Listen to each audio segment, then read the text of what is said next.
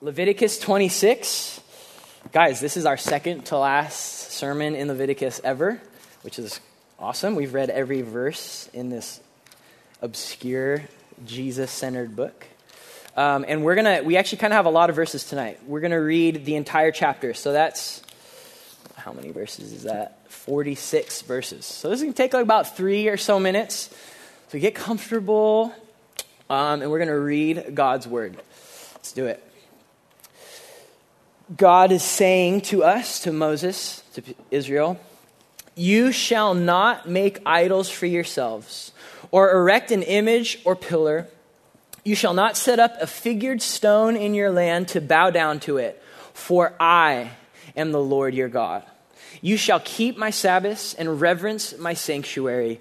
I am the Lord. That's pretty, he's pretty much summing everything up right there. And then he says this If you walk in my statutes, and observe my commandments and do them, then I will give you rains in their season, and the land shall yield its increase. The trees of the field shall yield their fruit. Your threshing, whatever that is, shall last to the time of the grape harvest, and the grape harvest shall last to the time for sowing. And you shall eat your bread to the full, and dwell in your land securely. I will give peace in the land, and you shall lie down, and none shall make you afraid. And I will remove harmful beasts from the land, and the sword shall not go through your land. You shall chase your enemies, and they shall fall before you by the sword. Five of you shall chase a hundred, and a hundred of you shall chase ten thousand, and your enemies shall fall before you by the sword. I will turn to you and make you fruitful, and multiply you, and will confirm my covenant with you. You shall eat old store long kept, and you shall clear out the old to make way for the new. I will make my dwelling among you, and my soul shall not abhor you. And I will walk among you, and will be your God, and you shall be my people. I am the Lord your God, who brought you out of the land of Egypt, that you should not be their slaves. And I have broken the bars of your yoke and made you walk erect. But if you will not listen to me and will not do all these commandments, which is pretty much summing up the whole book of Leviticus. If you don't obey this, if you spurn my statutes, and if your soul abhors my rules, so that you will not do all my commandments, but break my covenant, then I will do this to you. I will visit you with panic with wasting disease and fever that consume the eyes and make the heart ache. And you shall sow your seed in vain, for your enemies shall eat it. I will set my face against you, and you shall be struck down before your enemies. Those who hate you shall rule over you, and you shall flee when none pursues you. And if in spite of this you will not listen to me, then I will discipline you again sevenfold for your sins. And I will break the pride of your power. I will make your heavens like iron and your earth like bronze, and your strength shall be spent in vain, for your land shall not yield its increase, and the trees of the land shall not yield their fruit. Then, if you walk contrary to me and will not listen to me, I will continue striking you sevenfold for your sins, and I will let loose the wild beasts against you, which shall bereave you of your children, and destroy your livestock, and make you few in number, so that your roads shall be deserted. And if by this discipline you are not turned to me, but walk contrary to me, then I will also walk contrary to you, and I myself will strike you sevenfold for your sins. And I will bring a sword upon you that shall execute vengeance for the covenant. And if you gather within your cities, I will send pestilence among you, and you shall be delivered into the hand of the enemy. When I break your supply of bread, ten women shall bake your bread in a single oven, and shall dole out your bread again by weight, and you shall eat and not be satisfied. Side note, that's like the worst for me. But if in spite of this, you will not listen to me, but walk contrary to me, then I will walk contrary to you in fury. And I myself will discipline you sevenfold for your sins. You shall eat the flesh of your sons, and you shall eat the flesh of your daughters. And I will destroy your high places and cut down your incense altars and cast your dead bodies upon the dead bodies of your idols, and my soul will abhor you. I will lay your cities waste and will make your sanctuaries desolate, and I will not smell your pleasing aromas. And I myself will devastate the land. So your enemies who settle in it shall be appalled at it. And when I scatter you among the nations, and I will unsheathe the sword after you, and your land shall be a desolation, and your cities shall be a waste. Then the land shall enjoy its Sabbaths as long as it lies desolate, while you are in your enemy's land. Then the land shall rest and enjoy its Sabbaths. As long as it lies desolate, it shall have rest, the rest that it did not have on your Sabbaths when you were dwelling in it. And as for those of you who are left, I will send faintness into their hearts in the lands of their enemies. The sound of a driven leaf shall put them to flight. And they shall flee as one who flees from the sword, and they shall fall when none pursues. They shall stumble over one another as if to escape a sword, though none pursues. And you shall have no power to stand before your enemies, and you shall perish among the nations. And the land of your enemies shall eat you up. And those of you who are left shall rot away in your enemies' lands because of their iniquity, and also because of the iniquities of their fathers, they shall rot away like them.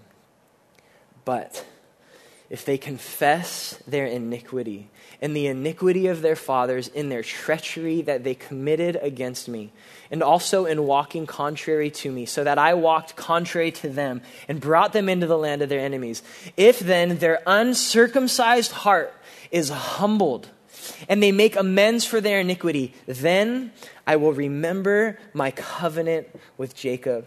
And I will remember my covenant with Isaac and my covenant with Abraham, and I will remember the land.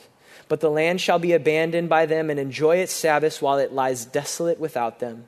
And they shall make amends for their iniquity because they spurned my rules, and their soul abhorred my statutes.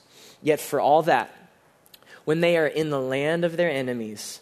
I will not spurn them, neither will I abhor them, so as to destroy them utterly and break my covenant with them, for I am the Lord their God. But I will, for their sake, remember the covenant with their forefathers, whom I brought out of the land of Egypt in the sight of the nations, that I might be their God. I am the Lord. These are the statutes and rules and laws that the Lord made between himself and the people of Israel through Moses on Mount Sinai. It's God's word. Let's pray. Lord, you say, This is the one to whom I look. He or she who is humble and contrite and trembles at my word. So, God, right now, we, we God, would we tremble at these words. These words are, are horrible, Lord, if we rebel against you. God, would we take these words seriously? Like this is, this is true. This is reality. This is what would happen if we deny you and walk contrary to you, God. Would we be humble and contrite right now? God, these aren't my words. These aren't some organization's words. These are from your mouth. These are God breathed Holy Spirit, you inspired these. And, and you speak them to us, Lord. And, and I, I just trust that they're useful for our correction and for our good and for life. So, Holy Spirit, right now, just come. Man, would you just help us? We probably have stumbling blocks and questions, and maybe we're offended. God, would you just, Holy Spirit, come right now and make your word clear to our hearts? And above all, would you show us Jesus. We love you. This in Jesus' name. Amen. Okay, so imagine you're at like this dinner table with some of your closest friends, okay? And it's like the weather's nice, whatever the situation is, like the lights are dim, there's candles, maybe fireplace, maybe like live band in the corner. Like it's just the perfect situation for like dinner. And conversations are, are happening and it's getting deeper. And then, and then the conversation turns to this question, okay? what is for you? You have to answer this. We're going to go in a circle. What is the good life? Like, what's the good life? Think about that. Someone answers, you know what? I'll be honest, it's just this life of pleasure. Like, I don't want to have to work hard. I just want to, like, have everything I want and need, and I just want to enjoy, like, the good, the marrow of life. Maybe someone else answers, yeah, that's cool, but, like, honestly, I want to live a life of, like, significance. I want to live a life, I want to, like, leave a legacy. Like, I want to live this life of purpose. And then someone else is like, you know what? That's all good, but, like, I want to enjoy that with people. My, my answer is like, I want just deep, meaningful relationships. Uh, my honest answer, and I, I thought of this, is um, I would be living in a cabin on a river in Montana with this big upstairs library and fireplace, and my family's there, and that's, that's pretty much it for me. So I guess I'm like the pleasure guy. That's mine. Um, but honestly, right now, think, just take a quick second, be honest. What's your answer? What's the good life for you? What is the good life? So see you answer. And then another question comes up. It's, it's like a little bit heavy. It's like that guy who asked the heavy question. And uh, they say, okay, what would the ultimate curse be for your life? Like, what curse would be the most just devastating thing to happen to you? The opposite question, right? Like, what's worst case scenario? One curse over your life. Like, maybe it's like to receive a terminal illness Maybe it's for your loved one to receive a terminal illness. Uh, maybe it's I never get a loved one. I never get that person, that significant other. Uh, maybe for some of you, it's like I never get the job that I wanted, like that significance. Uh, for me, maybe it's I never get to taste food anymore. Honestly, like that's honest. My honest answer probably, like that would suck because for me, my greatest joy is in the good things of life. Um, now, listen, when, when people think about God and people think about the Bible and they think about following Jesus and religion and all that stuff, words come to mind like discipline or maybe worship or devotion, maybe sacrifice, maybe commandments, right? Like those are the words that come to our mind. Uh, and do you know what word often doesn't come up? Is joy. A word's kind of rare. Uh, did you know that God is after your joy? Meaning, God wants you to have so, God literally wants you to have more joy than, than He wants you to have the absolute most amount of joy possible. Do you know that? Do you know God is for your joy? He's after your good. He's after blessing you. Do you think that when you think about God? Do you, do you know God is like, hey, I want to offer you the good life? Do you know that God says, I want to offer you the good life? Like, who made life? Who made you? Who made everything? Who made your nerve endings? Who made like significance and relationships? Who made these things? God did. God says, I am after your joy. I'm not in the business of robbing you of your joy. I am a, a giver who wants you to have the good life. That is true. And if you, if you don't know that about God, like you're actually worshiping another God. That's, that's actually true. You're not worshiping the God of the Bible. If your view of God is He's trying to rob me of my life and my joy and the good life, and the good life is found somewhere else. Uh, and I'll just say it right now that's a satanic lie that the good life is found somewhere else. That's literally what Satan did to the first people in the garden. They had the good life, and Satan said, Did, did God really say? And he says, Do you know where life is found? Apart from God, apart from what he has ordained. The thought in your mind, in your heart, in my mind, in my heart, that life is found apart from God is from Satan.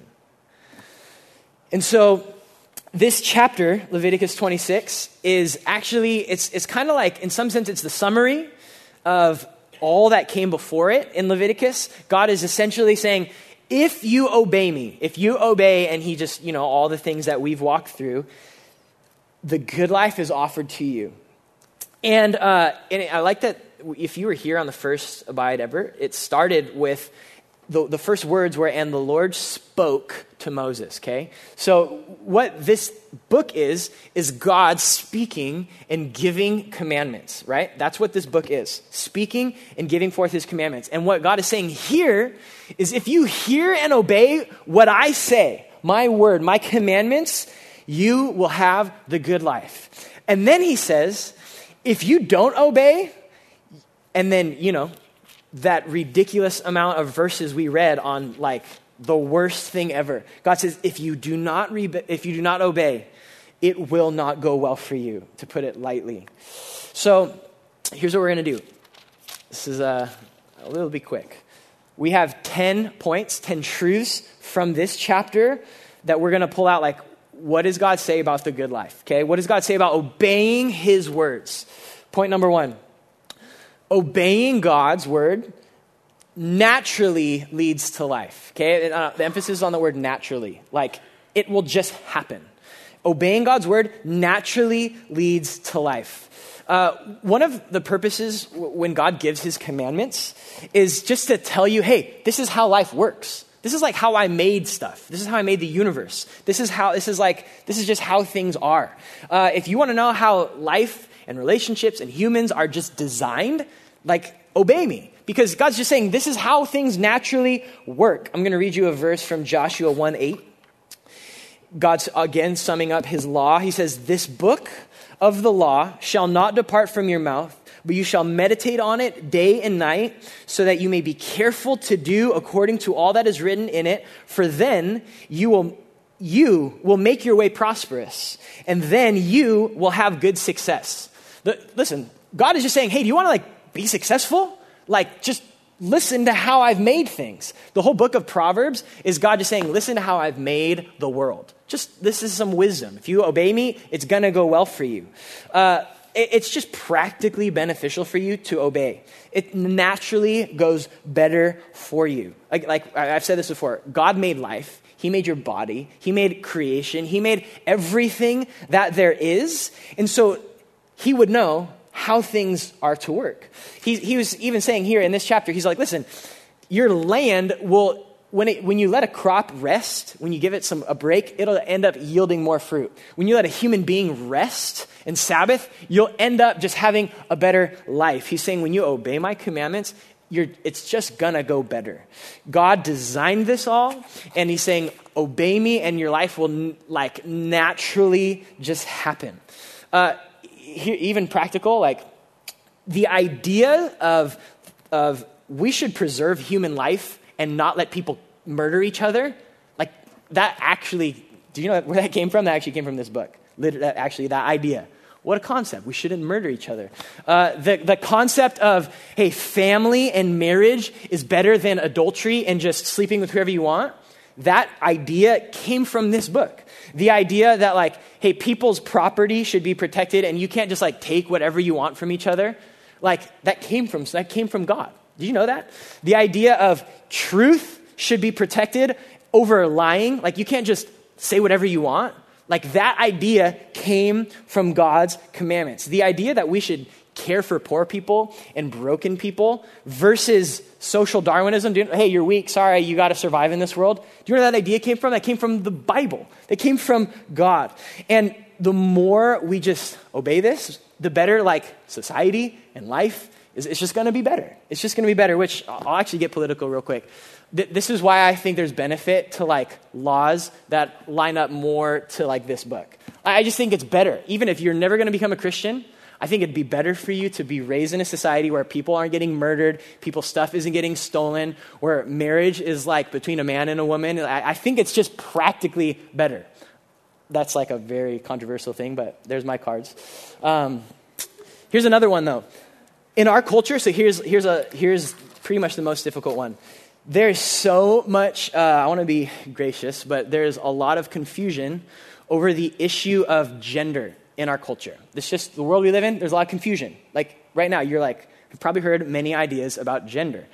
Um, and listen, let's be, I want to be, be, real. Our culture and our celebrities uh, are on it. This is what they're claiming a new authority. Hey, we've figured this out. Guess what? We just figured this out, guys. We figured out the issue of gender.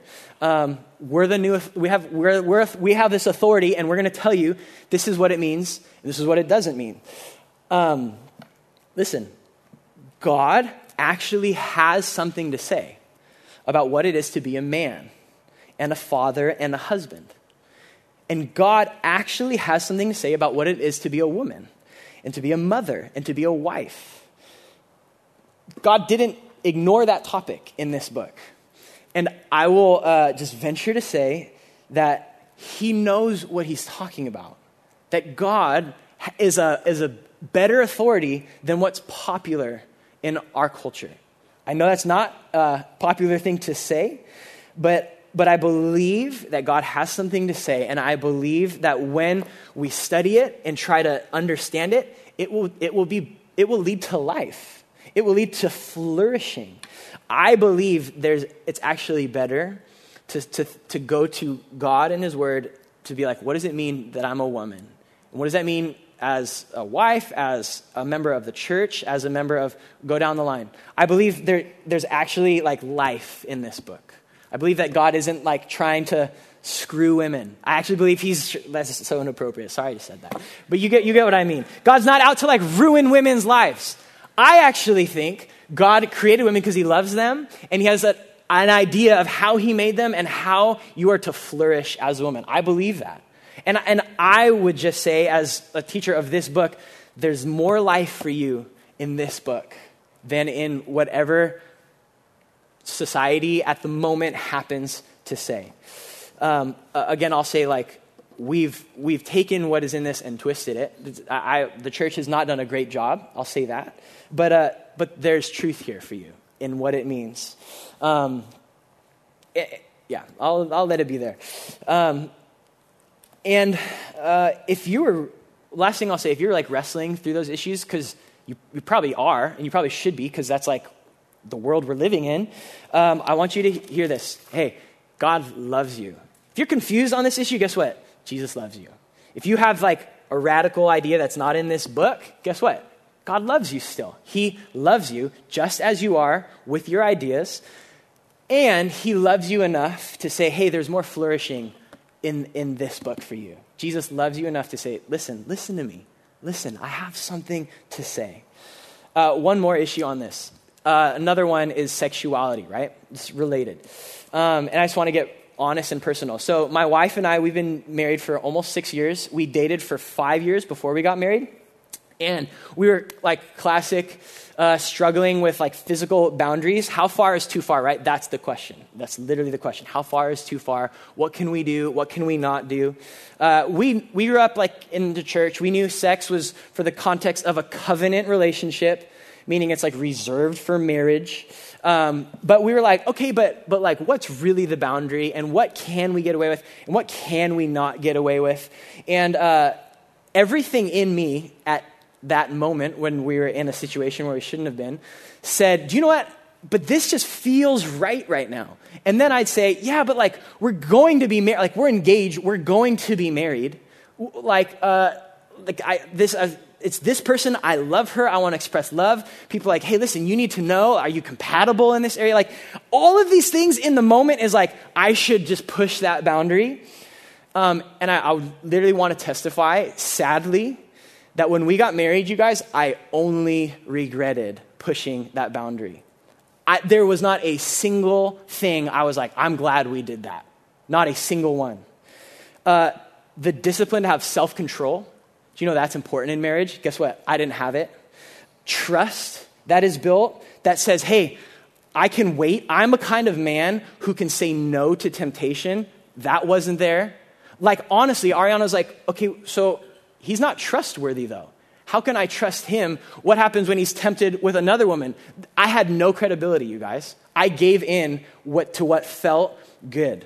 The idea of denying oneself, the idea of self control, guess what? Didn't have it. I didn't practice it. The idea of uh, love is serving another person and putting their wants and their needs first before mine, guess what? I didn't have it. I didn't have it. It was about me and how I felt in the moment. And so I just want to testify I suffered for not or ordering my life according to God's commandments. Our relationship actually suffered. Um, and we had to like start from scratch. Like we literally had to start from scratch which sounds ridiculous but we like had to build up self-control and trust and denying temptation and denying myself and pursuing one another. There's uh, song of solomon says do not awake awaken love until it's time. Do not awaken love until it pleases. You guys i just want to testify to you. Don't awaken love until it's time. I just want to testify.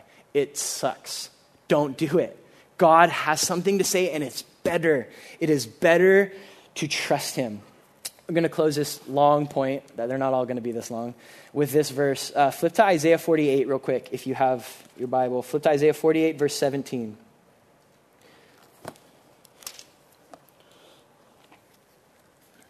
This sums up this point.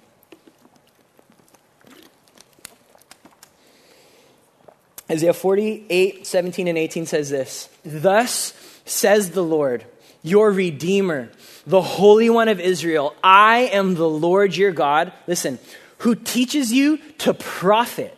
God wants you to profit. Who leads you in the way you should go.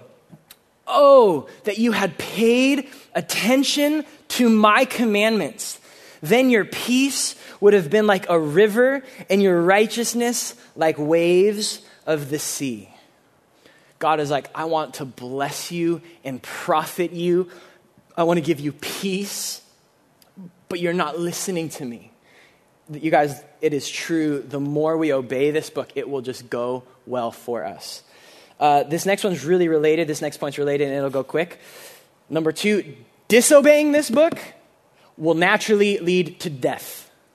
Disobeying it will lead to death. Um, you know all these warnings God gives. Hey guys, if you don't obey me, your land's going to fall apart. You're going to you're going to be in slavery again. All your crops. Guess what? That happened. We actually have historic accounts that they did not obey and they lost the promised land. It was barren. The temple was destroyed and they went back into slavery. Their kingdoms and communities and crops and relationships and worship fell apart. Um, and by the way, that just naturally happens. That happened to them. Uh, i think I've said this here before. I'm going to say it really quick. Um, imagine God made this little fish in a pond, right? And it's just it's just swimming and it's loving life. And then someone, this little seagull, comes by and sits on a rock and it's like, "Hey, listen, do you know what real freedom is? It's to be out of this water. Aren't you so sick of being constrained to this water? Look at all those animals out there. Look at the squirrels. Wouldn't it be so nice if you could just run free and do whatever you want and there was no rules and no boundaries? Aren't you sick of this little pond that you have to live in? Aren't you sick of these boundaries? And the fish is like, Yeah, what am I doing here? I'm sick of this. And so the fish leaps out of the pond, lands on the shore. It's free from all boundaries, all, you know, like water. It's like, I'm, I'm sick of breathing water. I want to breathe air. And, and he's laying on the side dying. You guys, God says, Here is life. And if you go that way, if you want to be free from me, you will die. You just will die. Uh, this is so heavy, you guys. I've literally seen, I've literally seen my friends and people's marriages fall apart because they thought they were smarter than God and his commandments. Like, I've actually seen that. Maybe, do you know what? Maybe I could have two marriages. Maybe I could have another family. You, like some of my best friends, you guys, I've seen their lives fall apart. I've watched firsthand as people are continuing in depression because of their refusal to stop a behavior they know is against God's commandments. I've literally seen it. I just, it's like, it's just depression. But they're not willing to budge. I've seen, I've seen some of the most naturally joyful and charismatic people become dull and numb and sad because they are choosing lifestyles that are apart from God. Like some of the most charismatic, most enjoyable people, and they're just dull and broken. I've seen the smartest human I know, some of the most bright, intelligent people become so confused and lost about what is true in reality because they've decided to be their own authority on what is true. I'm smarter than this book. My mind is authority. God is not my authority. And I've seen the most brilliant people literally get to the point where, like, how can I know anything? It's all chemicals in my brain, and they're lost. I've seen some of the most relational and compassionate people turn bitter and angry and isolated and frustrated because they chose to cut themselves off from the church because they didn't agree with God's commandments. Some of the most loving relational people are isolated and bitter. I've seen people jump from job to job, church to church, friend group to friend group, and never obey what God says about be content, be faithful. You guys, that's our generation, side note. That is us. Job to job, church to church, friend to friend, relationship to relationship. Because what God says about being content and faithful, that doesn't apply. I'm going to find something else for myself. You guys, when we disobey God's word, we are choosing death. Point number two. Uh, but listen, there's actually more reasons to obey God than it's just going to go good for you or it's just going to go bad for you. It's not, we don't just live in a world of karma, cause and effect. We do partially live in a universe where you reap what you sow, but that's not it. Point number three is this listen to this. Obeying God brings his direct hand of blessing. Like, not only is it going to go well for you, God is like, I will get in your life and bless you. Obeying God's word brings his direct hand of blessing. Listen to this Proverbs 3:33. The Lord's curse is on the house of the wicked, but he blesses the dwelling of the righteous. Remember when he says, "I will give you rain. I will give you peace." I will make you not afraid. I will remove harmful beasts, and the sword shall not go through your land. Five shall chase a hundred, and a hundred ten thousand. I will turn to you and make you fruitful and multiply you. I, God is saying, I will make my dwelling among you. Guys, this is, this is so good. Do you know God actually intervenes in history and does stuff? Do you know that? Uh, Noah was directly blessed because he trusted God and built this boat in the middle of the desert. It like went well for him. God was like, "Yeah, you're going to be saved when I literally judge the world."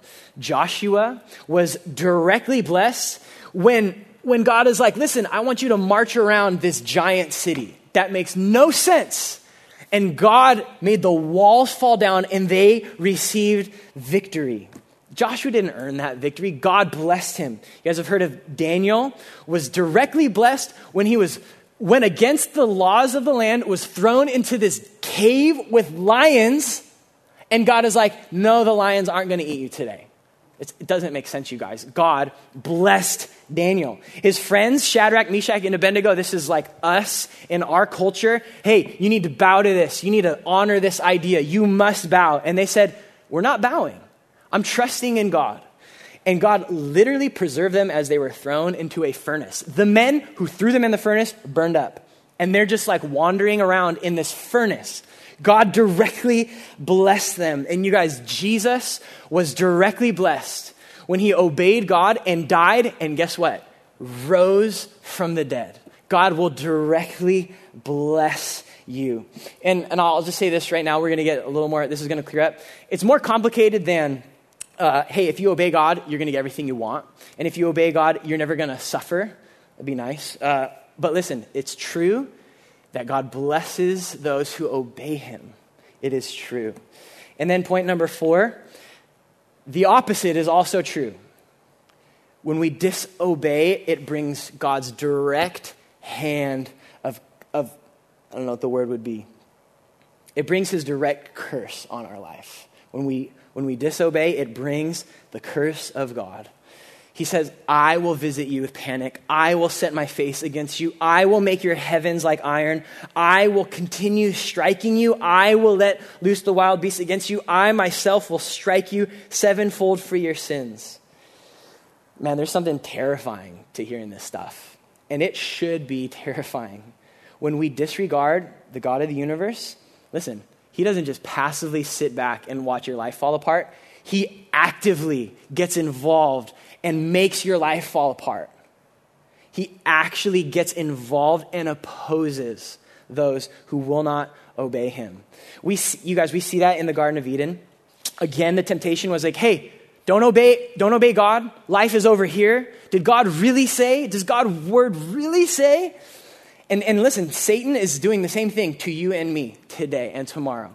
He's saying, he's giving us all these excuses why we don't have to obey God's commandments. He's given us all these excuses. Well, if really, you know, did God really say if uh, there's actually more life? That's what he's doing. And when we think we can find life and we're wiser than God, listen, we will always lose when we disobey.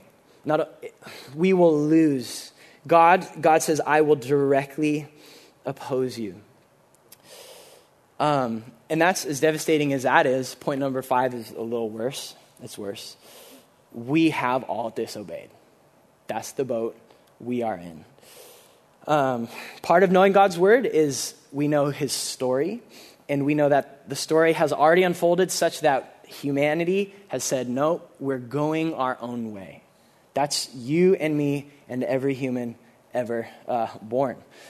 Um, you guys, we are born under the curse of God. We're actually born under the curse of God. Some of you honestly are like, Am I cursed? Like, honestly, maybe. If you don't trust God, the answer is yes. You guys, the entire planet and every human and animal and tree and moon has been tainted with the curse of God because of rebellion.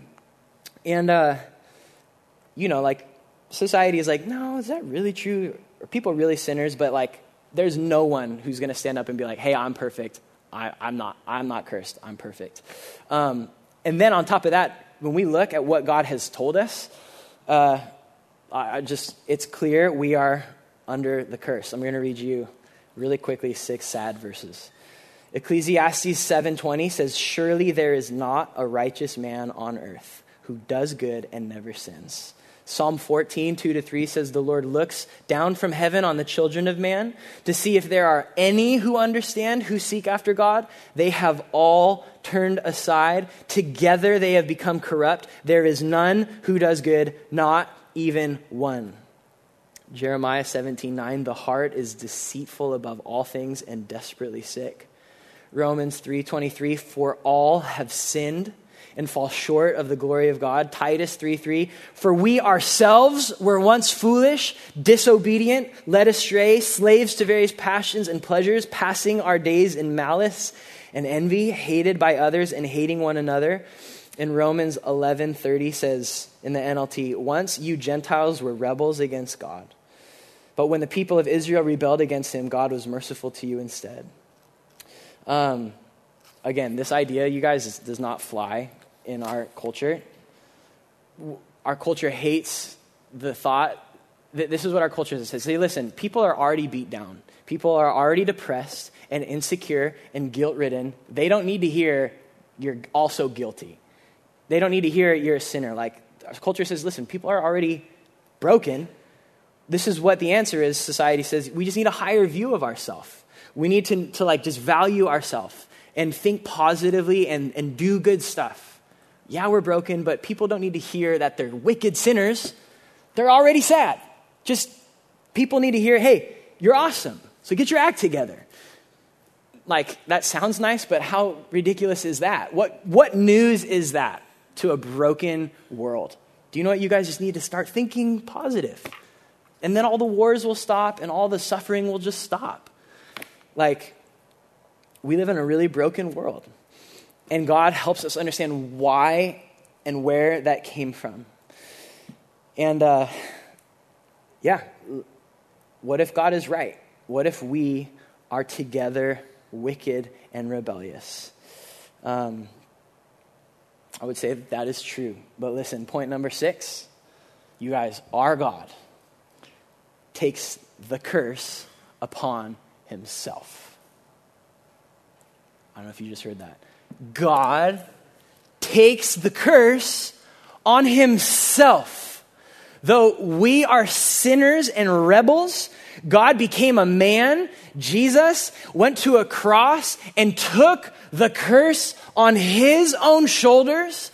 that us rebellious, wicked people could turn and trust in him, and all of the curse we deserved would go to Jesus, and all the blessing Jesus deserves comes to us. You guys, that is our God. We are guilty and under the curse, and God says, How about I take the curse instead? He does that for all of us. You guys, two verses, Romans 5:19. For as by the one man's disobedience the many were made sinners, that's us. So by the one man's obedience the many will be made righteous. And 2 Corinthians 5:21, for our sake God, he made him Jesus to be sin who knew no sin, so that in him we might become the righteousness of God. You guys, God is merciful to sinners and takes the curse on himself. Some of you are like, man, am I cursed? Listen, some, some of you Christians are like, I think God, I'm still cursed. I, things aren't going well. Listen, if you've trusted in Jesus, every curse has been broken. Jesus took your curse. You will never be forsaken. You will never be cursed. No curse that some whatever person or demon or Satan or God himself can stand against you because of the blood of Jesus. You are set free from every curse in Jesus. And do you know what I love? God's heart from day one to Leviticus to now is always one of a savior. In verse 13, Leviticus 26 13, I am the Lord your God who brought you out of the land of Egypt, that you shall not be their slaves. Listen, God has always been rescuing people. He's always been doing that. And listen, He always gives His commandments after He saves people. He's like, How about I save you and free you? Now listen, come walk with me. It's better. He doesn't say, Hey, and listen, you guys, some of you think this every day. Some of we us think, do you know what? I got to obey God and then and then he'll love me. I got to obey God and then I'll be forgiven. I got to obey God and then I'll be set free from my sins. Listen, you were rescued before you did anything good. God mercifully saved you by his grace and now says, now that you are set free, hey, this way to life. Come walk with me. Come experience life. And I love that God's heart is always for sinners to come to him. Even as he's describing these curses, do you notice? He's like, listen, if you don't turn to me then, I'm going to keep doing it. And then if you don't turn to me then, I'm going to keep doing it. And his heart all along is like, turn to me. Come to me. Yeah, I'm going to make your life horrible so that you realize how stupid it is to do life apart from me so that you turn to me. He's always, that word was discipline. He's like, I'm just going to make your life miserable until you come to me. God's heart is to love and rescue rebels so that they could have life. And God is so patient with rebels. If you read this book, you like you will be sick of Israel. You're like you guys are ridiculous. And God is so patient and so patient and he continues and then they still don't get it and he's like, "Do what? I'll come myself and save them in the person of Jesus." You guys, some of you right now are not right with God. And you need to know God loves you and is ruining your life because he loves you so that you would come to him. Some of you are, are Christians and you're walking in sin, and God's going to ruin your life because he loves you. And he says, Come back to me.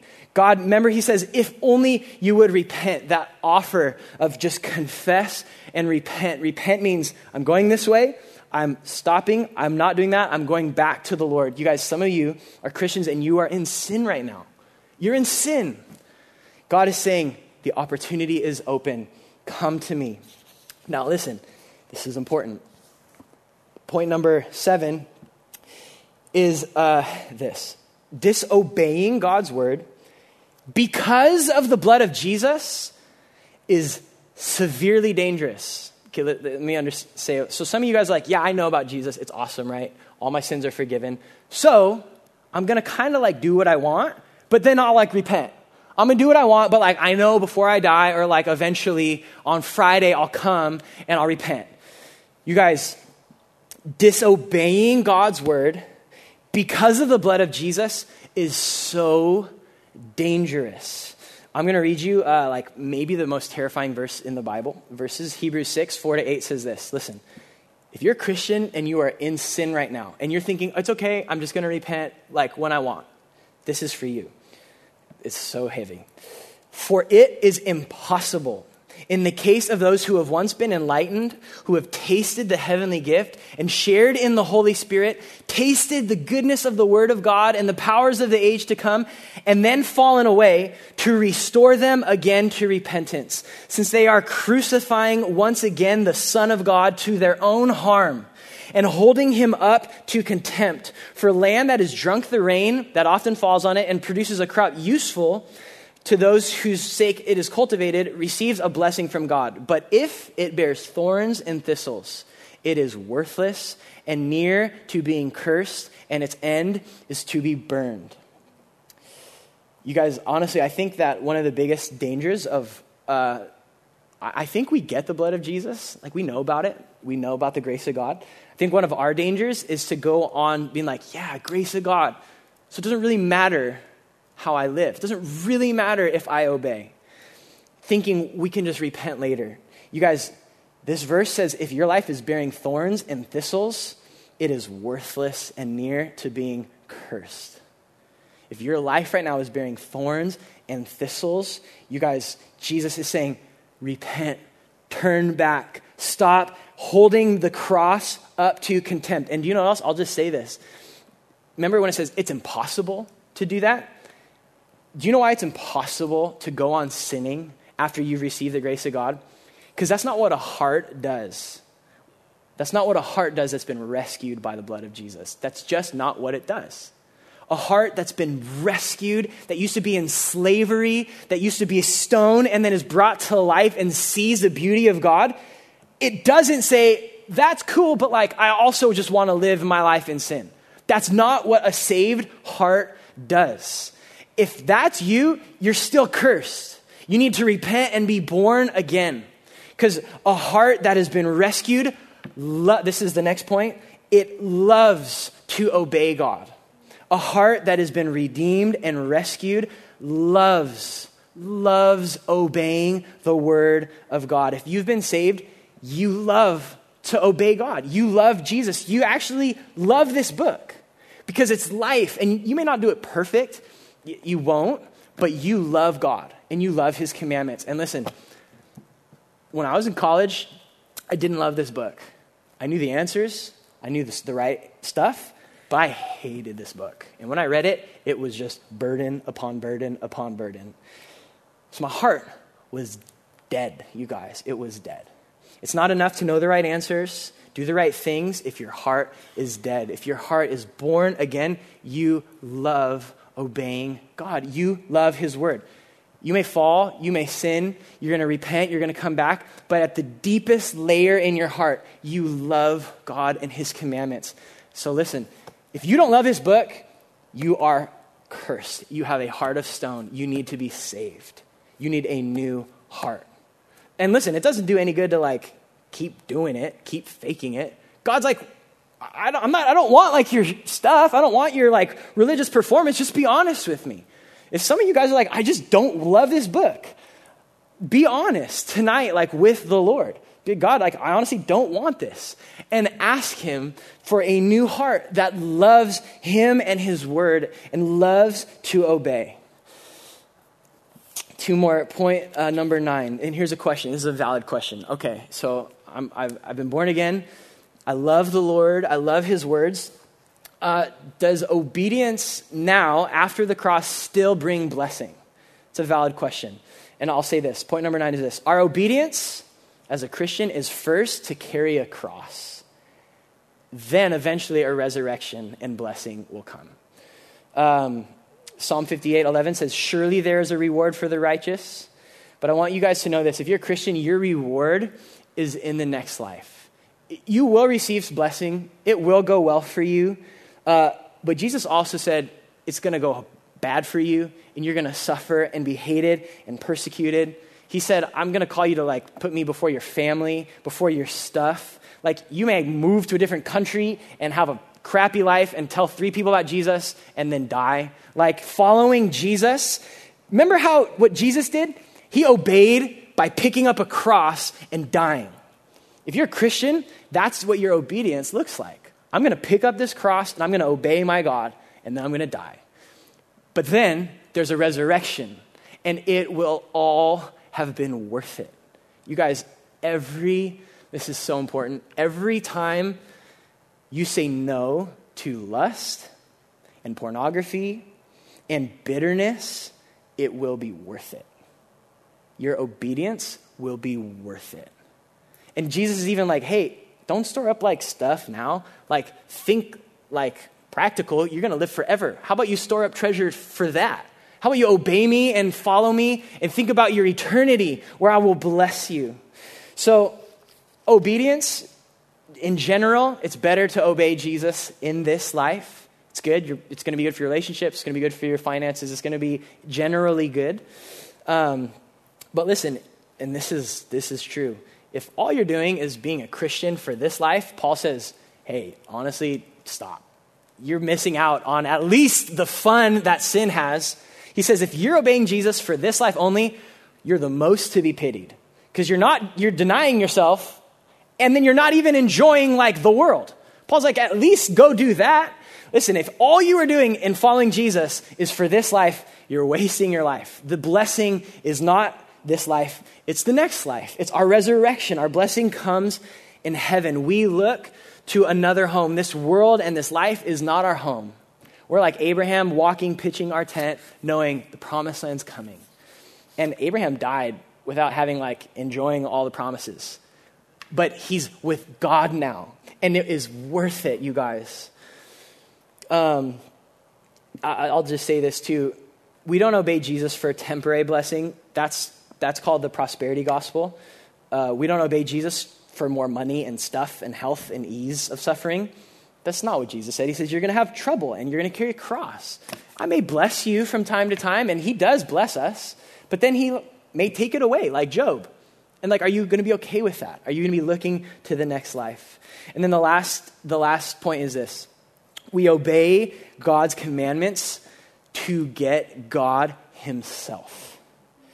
He said in verse 12 of Leviticus 26, I will walk among you and be your God.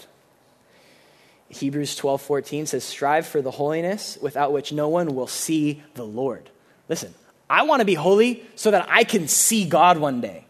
I want to obey so that I can get God. You guys, all the best parts of life, I've like they're like little drops from a fountain. I want the fountain. Like, I want the source. I want God Himself. Jesus said, If you love me, you will obey my commandments. And I, because ultimately, when we obey, we're getting the presence of God. We get to walk with God. It says Noah walked with God. I just, I want that. I want that. That's why uh, we, like, this is called abide.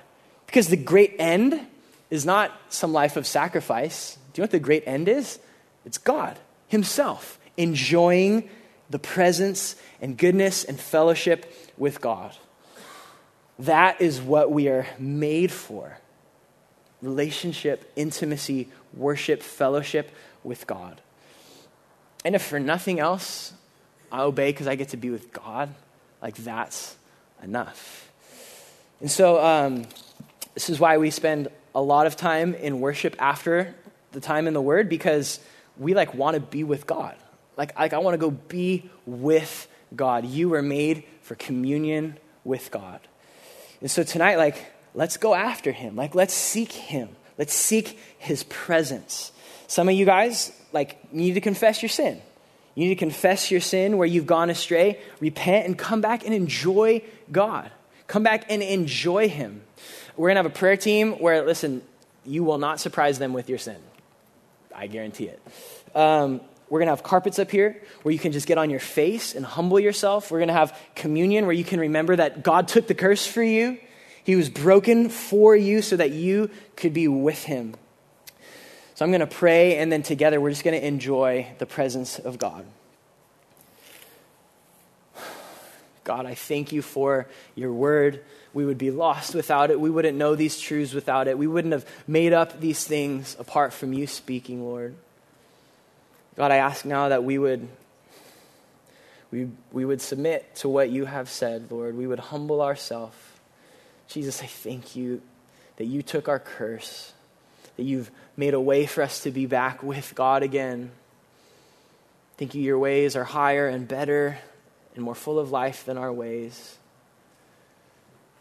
Jesus, I even just, man, this was kind of heavy, and um, but you, you like a good father, are, are willing to discipline and correct, and, and you say you do that to, to your children because you love them. So we thank you for your word, and, and we trust that you love us. That's why you speak truth to us, Lord.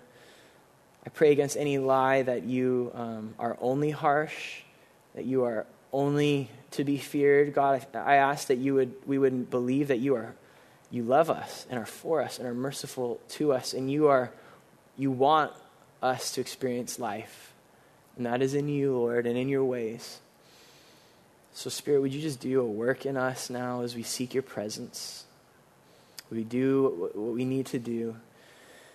We come now covered in the blood of Jesus, God. If there's anyone who's not yet covered in his blood, I ask, Holy Spirit, you would, you would wake them up, you would give them a new heart, and they would see you as beautiful. For the rest of us, help us to worship you now.